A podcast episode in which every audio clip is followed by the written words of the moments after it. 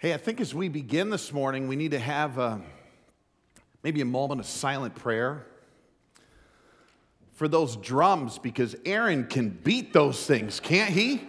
Wow, that was that was good stuff. Wasn't that good stuff? That was great. Good singing, good worship. Hey, was that you? Who who um, who broke a drum a couple years ago? That was you. Okay. So this is not only silent prayer, this is confession right here for him. hey, that is good stuff, man. I'm so thankful for our worship team, thankful for all the work that they put in. You know, besides all that, um, uh, hey, welcome to who are online. I don't want to forget about you folks. It's so good to have you. Um, I want to include you in on this because this is so neat about our church family. I just, I just want to take a second and brag. You know, we had a funeral here yesterday for the Backey family. Some of you were here for it, some of you saw it online. And more than two hours before that thing began, we had such a group here that was already shoveling through this, through this storm, plowing, setting up, um, getting ready to greet and care for people. And then even this morning, you know, before anyone comes, there's, there's people plowing and shoveling and salting.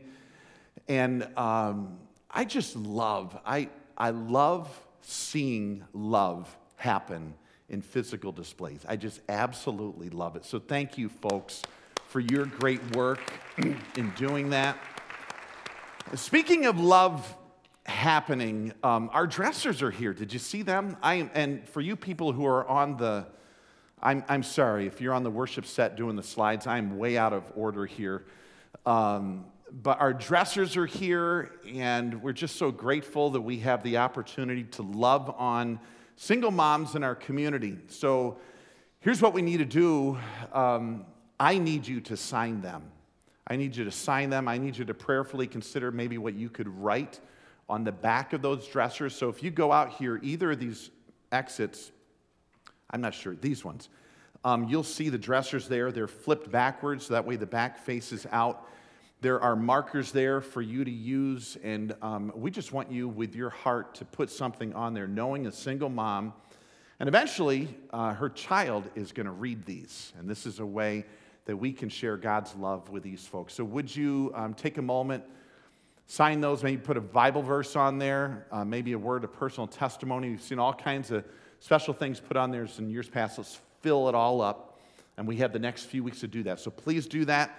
On the hub out here, uh, this booth that's right out here also is a uh, shopping list of items for the, for the dressers. So now it's our time to shop, to be able to fill up those dressers. We have a lot of diapers and wipes coming in, some outfits and binkies and all those kinds of things. So um, let's go ahead and take care of those folks. Now, let me see if I can get back on order, Kathy. Uh, yeah, connection cards, thank you. Hey, let's take a second and fill those cards out. So, um, if you're in house, right in front of you in the seat is a connection card. Could we just do this for a minute? That way we know that you're here, and if there's a prayer item, we can understand that from you. So, uh, would you take that connection card, just fill it out, and as you leave, there are giving boxes in the foyer. Just put those in there. If you're online, there are links for the connection card. And if you would just fill out uh, that link and any special information for us and then click submit, and that would be a help for us. Another item that we show love by is our Emmanuel's Child.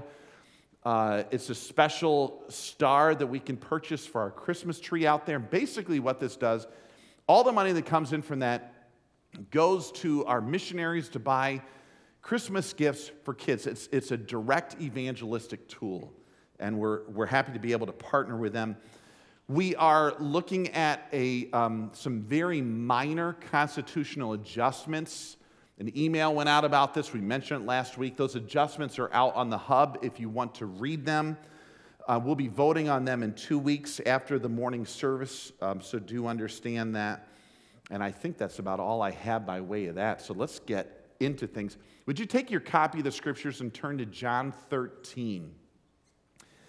John 13, we're going to talk about, besides the cross, Probably the most vivid display of Jesus' service it is humbling, it is attention grabbing, and it is modeling exactly what he would want for us to do. And it also is countercultural. Now, back in the summer of 86, two ships collided in the Black Sea off the coast of Russia.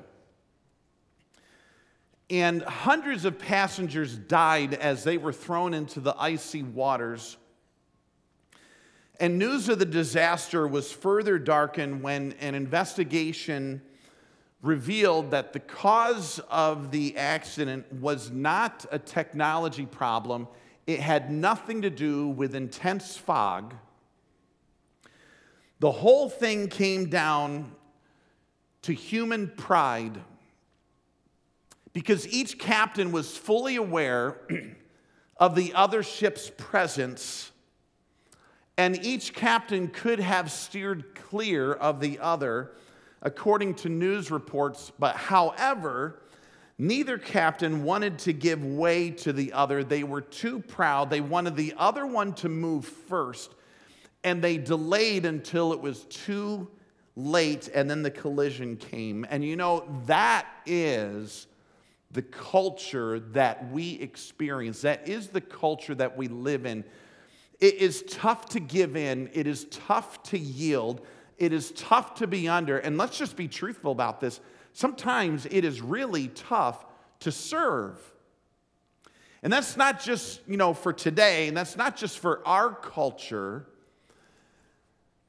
It was also back in Jesus' day. So let me, before we get into John 13, let me show you a couple passages where this was vivid for us. Um, in fact, one of them was in Matthew chapter 20. Let me show you these passages just quickly. This was an account where James and John's mom came to Jesus to ask a special favor. Now, I couldn't think of anything more humiliating than if my mom came to my boss asking for a special favor. You know what I'm talking about? Like, how embarrassing, you know, mommy, you know, would you ask my boss for a raise? I mean, that would just be terrible. But here, here their mom came to Jesus and says, hey, I have a special favor. Jesus says, What is it? And she says, Grant that these two sons of mine may sit at your right hand and the other at your left in the kingdom. And then, and then Jesus says, Well, you don't know what you're asking. And then he says, Can you drink the cup I'm going to drink? Oh, oh, we can, you know, they said. And Jesus said to them, Well, you will indeed drink from the cup. It's going to happen. But to sit at my right hand and left hand, you know, that's not for me to grant. These places belong to those for whom they've been prepared by my Father. And then here Jesus exposes the reality not just of James and John, not just of their mother, but notice, notice the next group of people who had trouble taking a back seat. When the 10 heard about this, so here's the other 10 disciples. When the 10 heard about this, they were indignant. So now you're having the whole room in an uproar because none of them want to take a back seat. All of them want to be ruling and up front in the kingdom. And then Jesus schools them and he says, okay, not only is it the mom, not only is it the brothers, not only is it the other 10, he says, you know what? You folks are just like the rulers of the Gentiles who lord it over them and their high officials exercise authority over them, and it shouldn't be this way with you. Instead, and what a what an education. Instead, whoever wants to become great among you must be your servant. Whoever wants to be first must be your slave. And then he says, Look, look right here. Look at the Son of Man who did not come to be served, but to serve and to give his life as a ransom for many. I mean, what?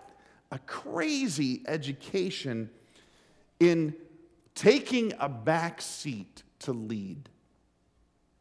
The leadership of service. It is countercultural, folks, to our day. It is countercultural to their day, and they all expose it. Here's another situation uh, from another passage that explains the same exact situation that they were in from Mark 9.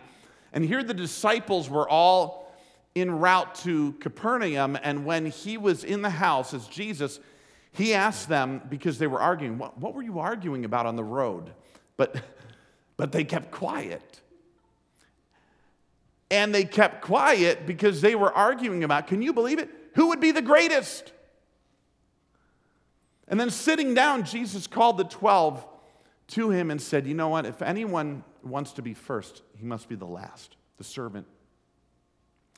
And then he took a little child and he placed him among them. And taking the child in his arms, he said to them, Whoever welcomes one of these little children, my name welcomes me, and whoever welcomes me does not welcome me, but welcomes the one who sent me. I mean, what crazy, countercultural, impactful words of Jesus, things that smack in the face of our I want to be out ahead, I want to climb the ladder, I want to be on top. You know, for their day, for their culture, for their leadership structure, if you were to be somebody you were to be over people. They expected the Messiah that would come would be a king. He would rule a kingdom. He would assert authority over everyone else. And here's the truth that is going to happen. So I, I just want to be open with you. Like one day, because I read the end of this book here, one day he is coming, he is ruling, everyone will bow. The Bible says plainly, every knee will bow Every tongue will confess that Jesus Christ is Lord. You with me on this? So we're, we're together on this. He is coming as king. But when he came the first time, man, he flipped the script. And here's one of the best passages that reveal that in Philippians chapter 4.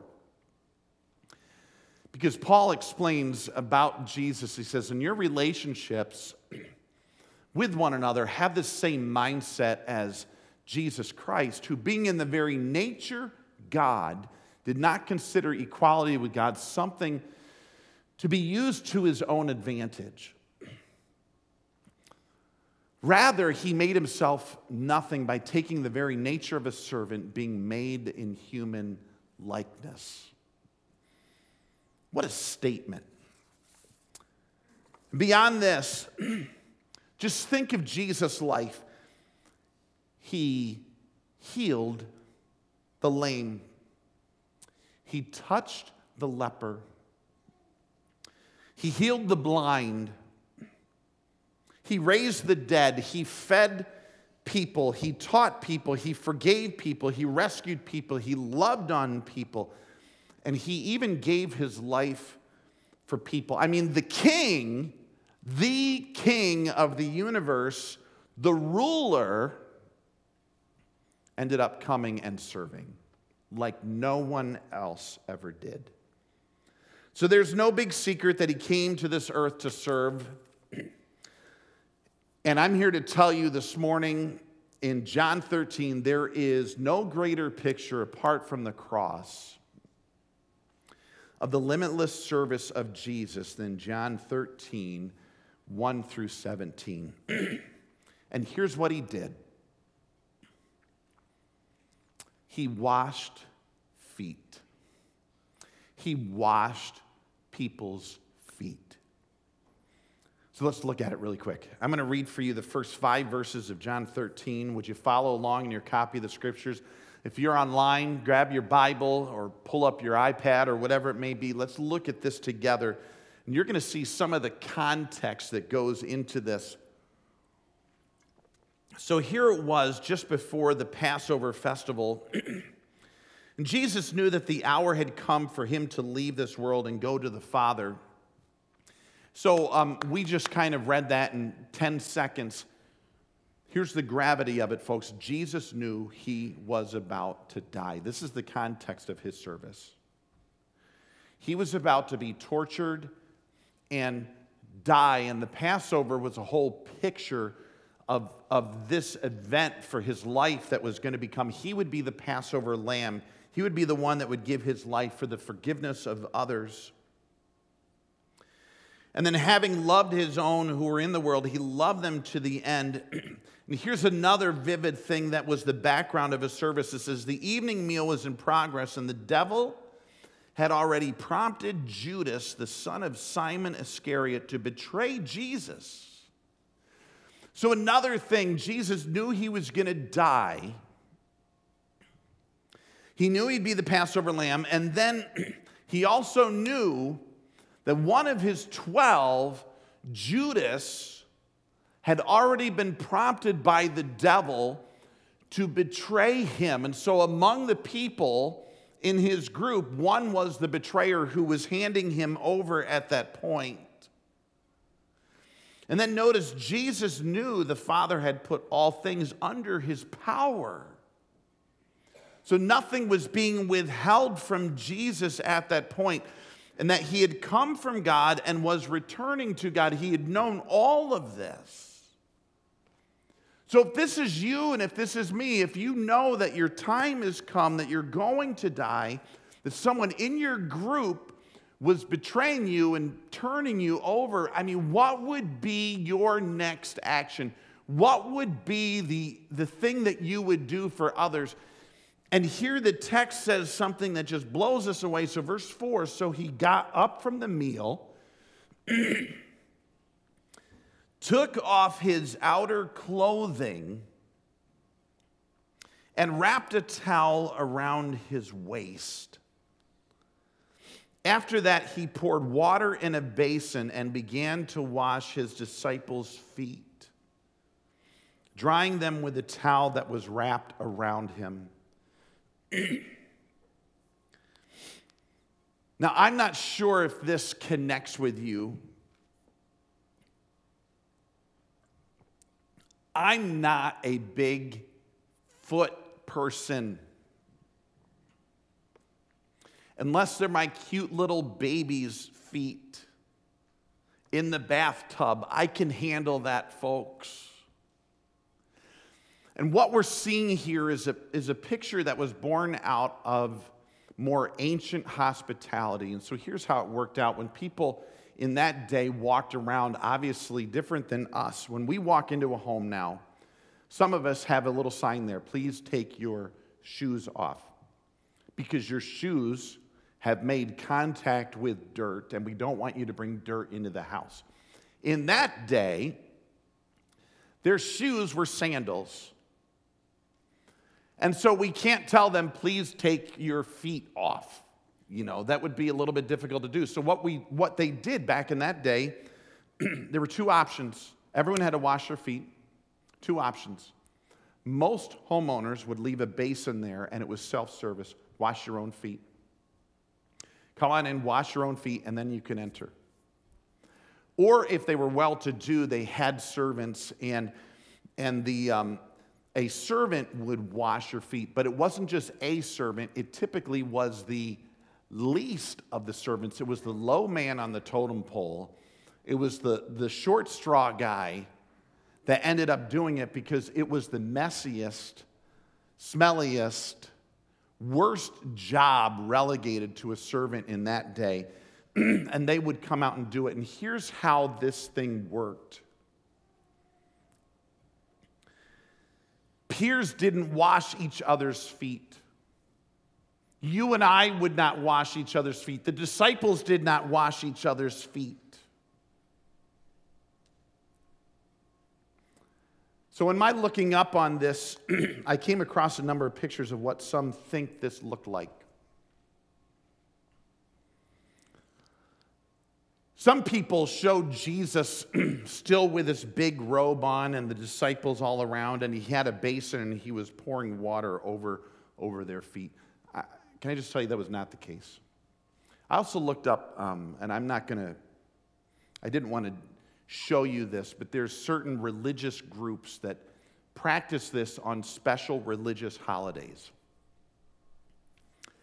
And the religious leader has on his full religious garb. People are on elevated chairs, so that way he doesn't have to lean over too far. There is a gold basin with a gold pitcher with water in it, and he leans over holding their foot and pours water over their foot. Can I tell you, that could not be farther from what happened right here.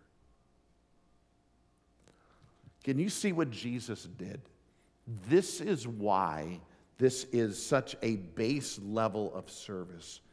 You see, verse 4 when he got up from the meal,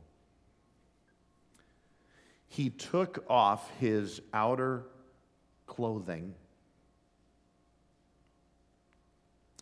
And then he got water.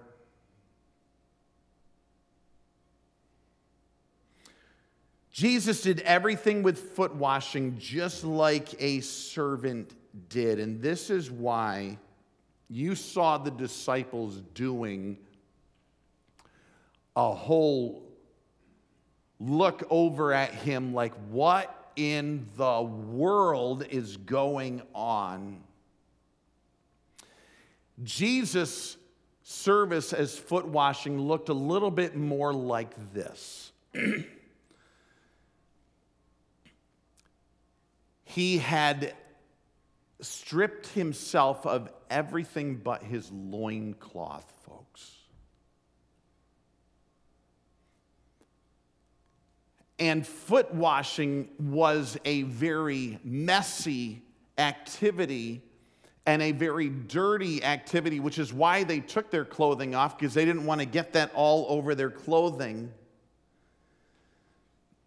And then Jesus would take the towel that was around his waist and use that to, to dry the, the cleaned off feet of the disciples. And, and and here in this situation, you know it is such a dramatic act of service because if you just look down a little bit farther, Simon, in, in, verse 6, he came to Simon Peter, who said to him, Lord, are you going to wash my feet? And Jesus said, You don't realize now what I'm doing, but later you'll understand. And Peter just came right out and said, No, you shall never wash my feet. Like, the Lord does not wash my feet. You're the king, you're the Lord, you're the teacher.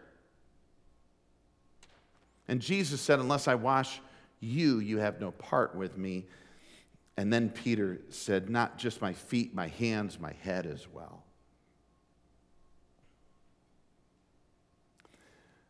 I don't think there would ever be a greater act of service apart from the cross that Jesus Christ could have done that would have showed humility and service to his people. He, he was expected to come as a king. He was expected to come as a ruler. He was expected to come just like all the other Gentiles.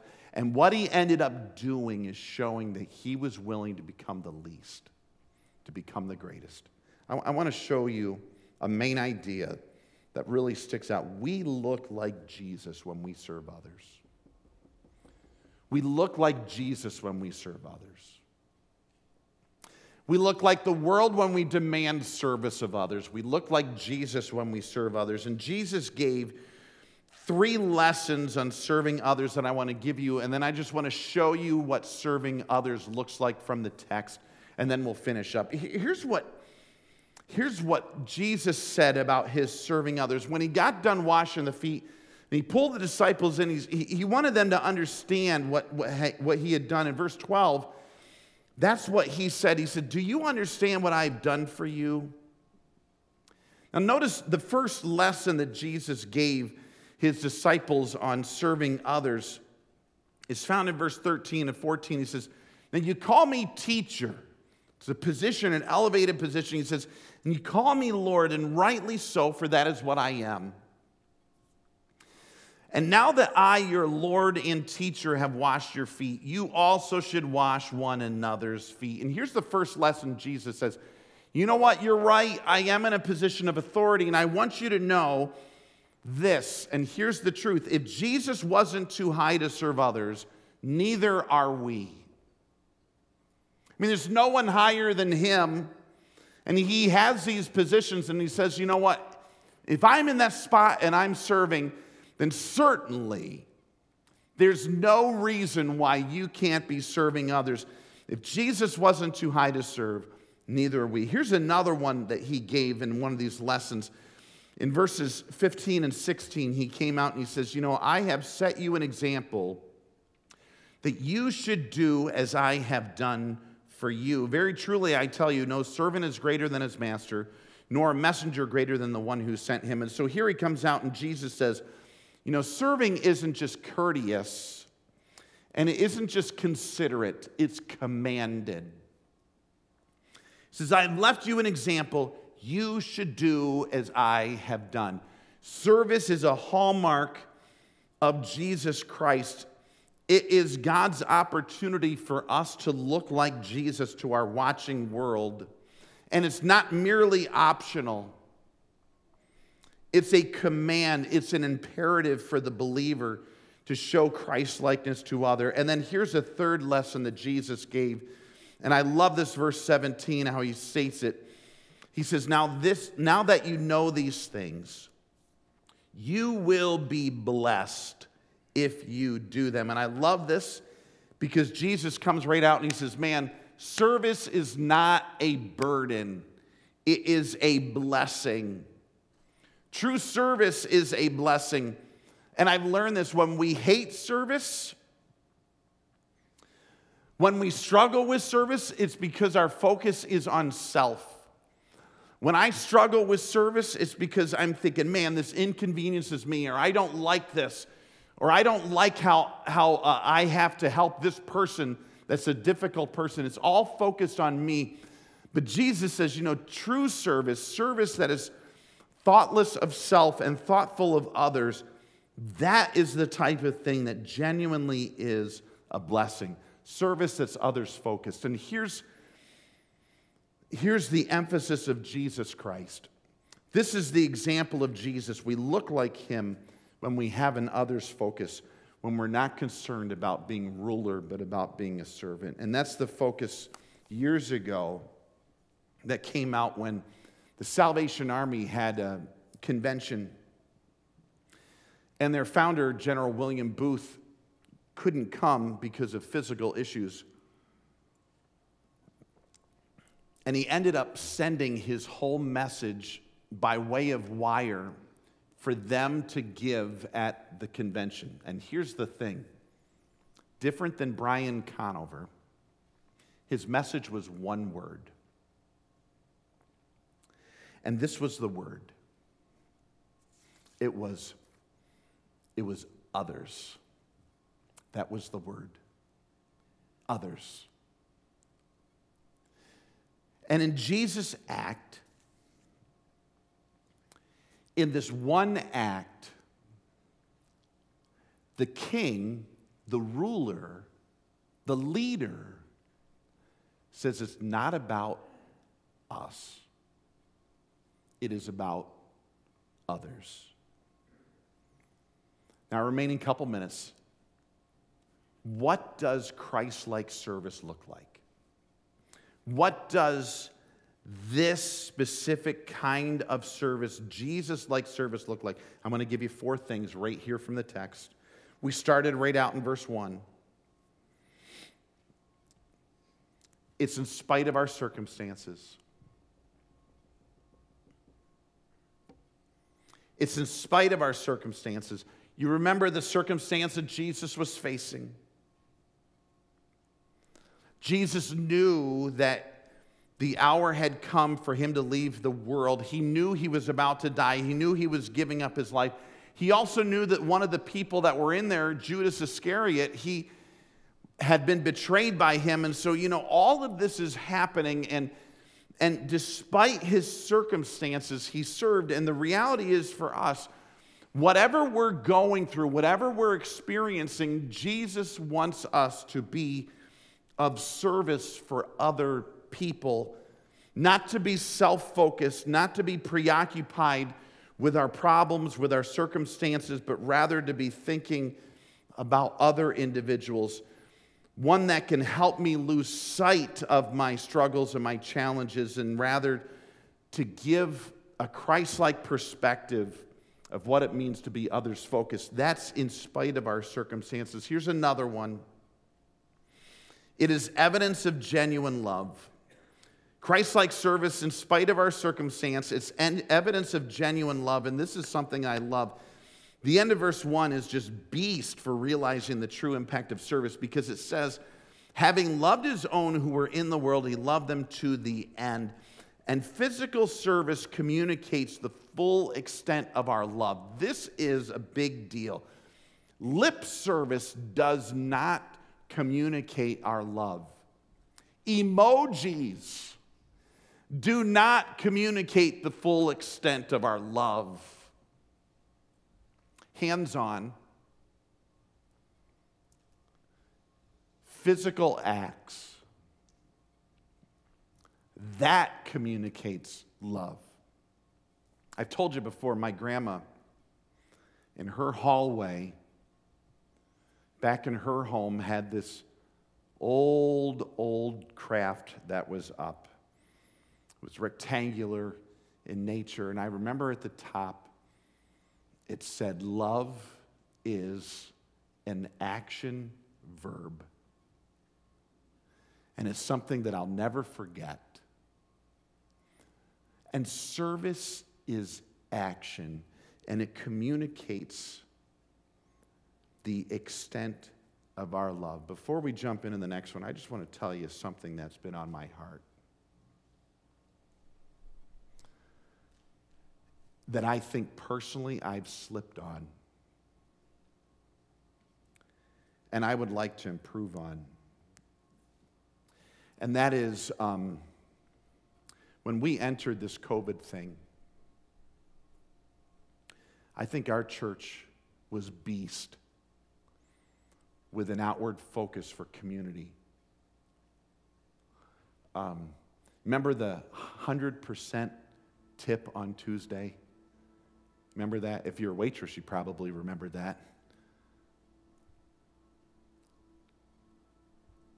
And, and we were blowing it out with that and and early on with our Helping Hand Fund and giving to that and looking for people with needs. And you know, as COVID went along and his ministry got busy, I'm, I'm just, my outward focus, I, I just be truthful, has, has become more inward focused. I'm thinking about the mechanism of church and, and the programming of church and how do I keep things going along and forgetting about the outward focus of people. If there's one thing that I went through with this message that God showed me and even helped teach me through a phone call with a dear friend from church is um, service is action, and it's others, and it's evidence of true love. Christ like service. It's in spite of our circumstance, it's evidence of true love. You're not going to like the next one. But none of you are leaving, so here it comes. It's indiscriminate. It's indiscriminate. Okay, so let's do the math. 12 disciples, two feet each. That makes how many feet? Okay, 24, so you're with me. Out of the 24 feet that Jesus washed,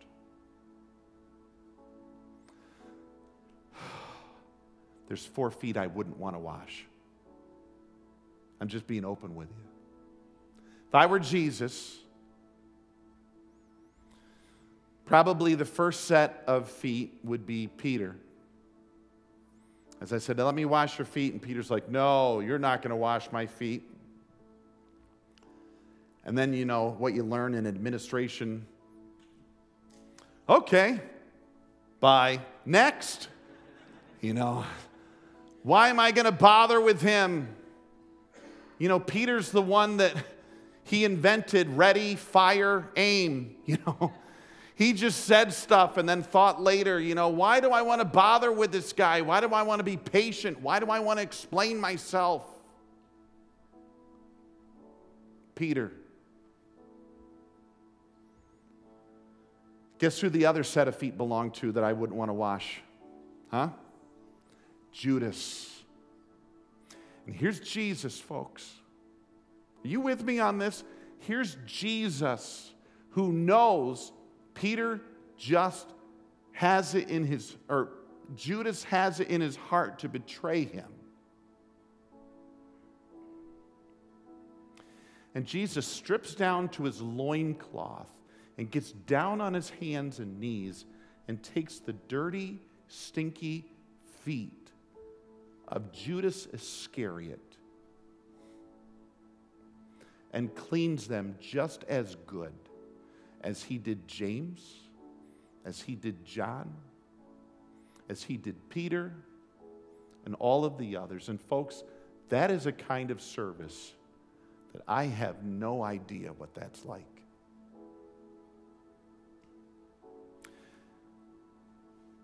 The love your enemies kind of service. Because I even know in my head sometimes I'm like, well, not them, you know. Someone else can serve them, or you know what, I've had it with those folks, or you know what they've done to me? You realize what they've done? I,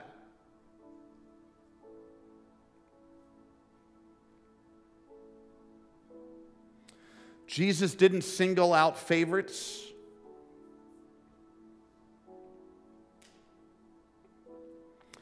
And I just think for myself, are there those that I would overlook or rather not help or don't want to be patient with or I know they've wronged me or I feel too good to humble myself to help them? And this is just the indiscriminate service of Jesus Christ. It's just phenomenal. So, Christ like service is in spite of our circumstances, it's evidence of genuine love, it's indiscriminate, and then lastly, it is willing to do anything. Anything. I mean, it doesn't get more humbling than dropping the robe, filling the water, scrubbing the feet, drying the feet and Jesus proved behind closed doors, and this is the other thing this was not for a photo op, folks.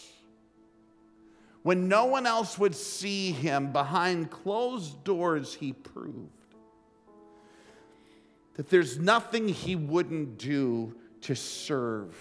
And then it was only billboarded when he clung to a cross to die for our sin and for our wrong. The death of Jesus only proved this more. And the Bible says, Greater love is no one than this, that a man laid down his life for his friends. Now that's service. And God showed his love for us while we were still sinners. Christ died for us. That's service. Can I just ask us? Um, before we go, what, what are the limitations we have on our service? What are the limitations we'll have on the one that will serve? You know, I, I'll serve as long as I don't have to fill in the blank. Long as I don't have to do toilets, adult diapers, travel long distances, work too late, work with that person.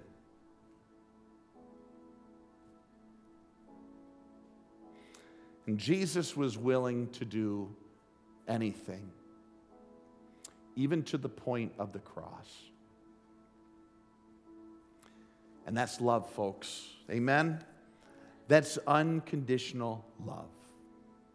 That's the gospel in human form, thinking of our betterment and giving his life for us.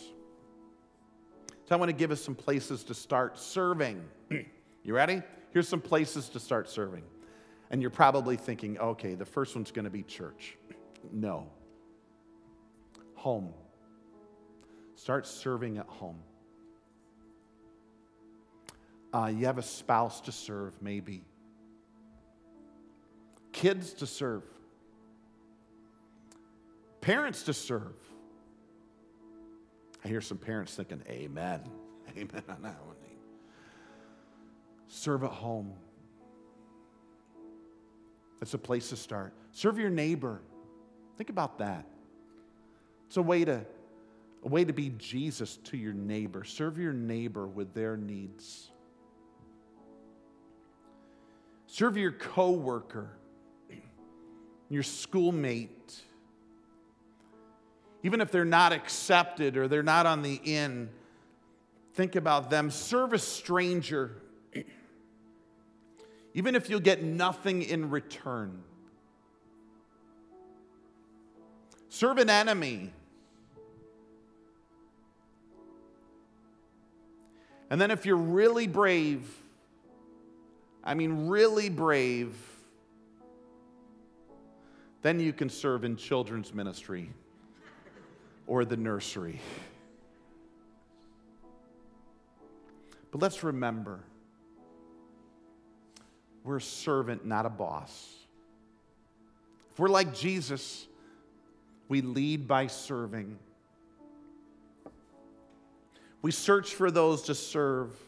We take whomever God gives us, and we, we experience joy when we do it. Would you stand with me?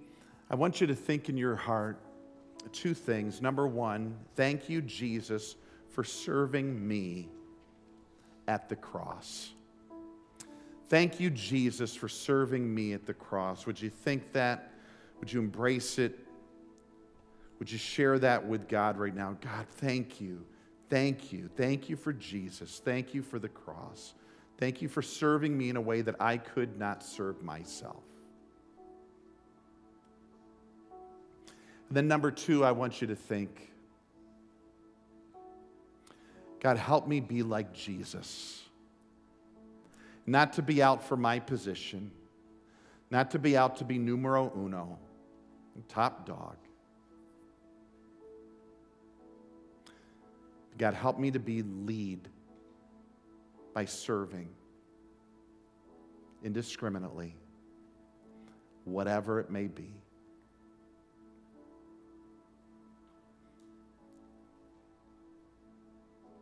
Father, where would we be without Jesus?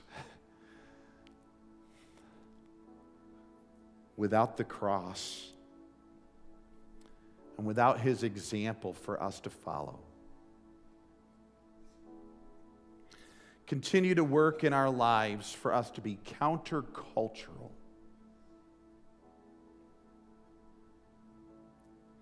To love like him, to serve like him. And especially in these days when he showed us the greatest service of all by humbling himself to become like us, to take the cross for us. God, thank you. And together we pray, Amen. Amen.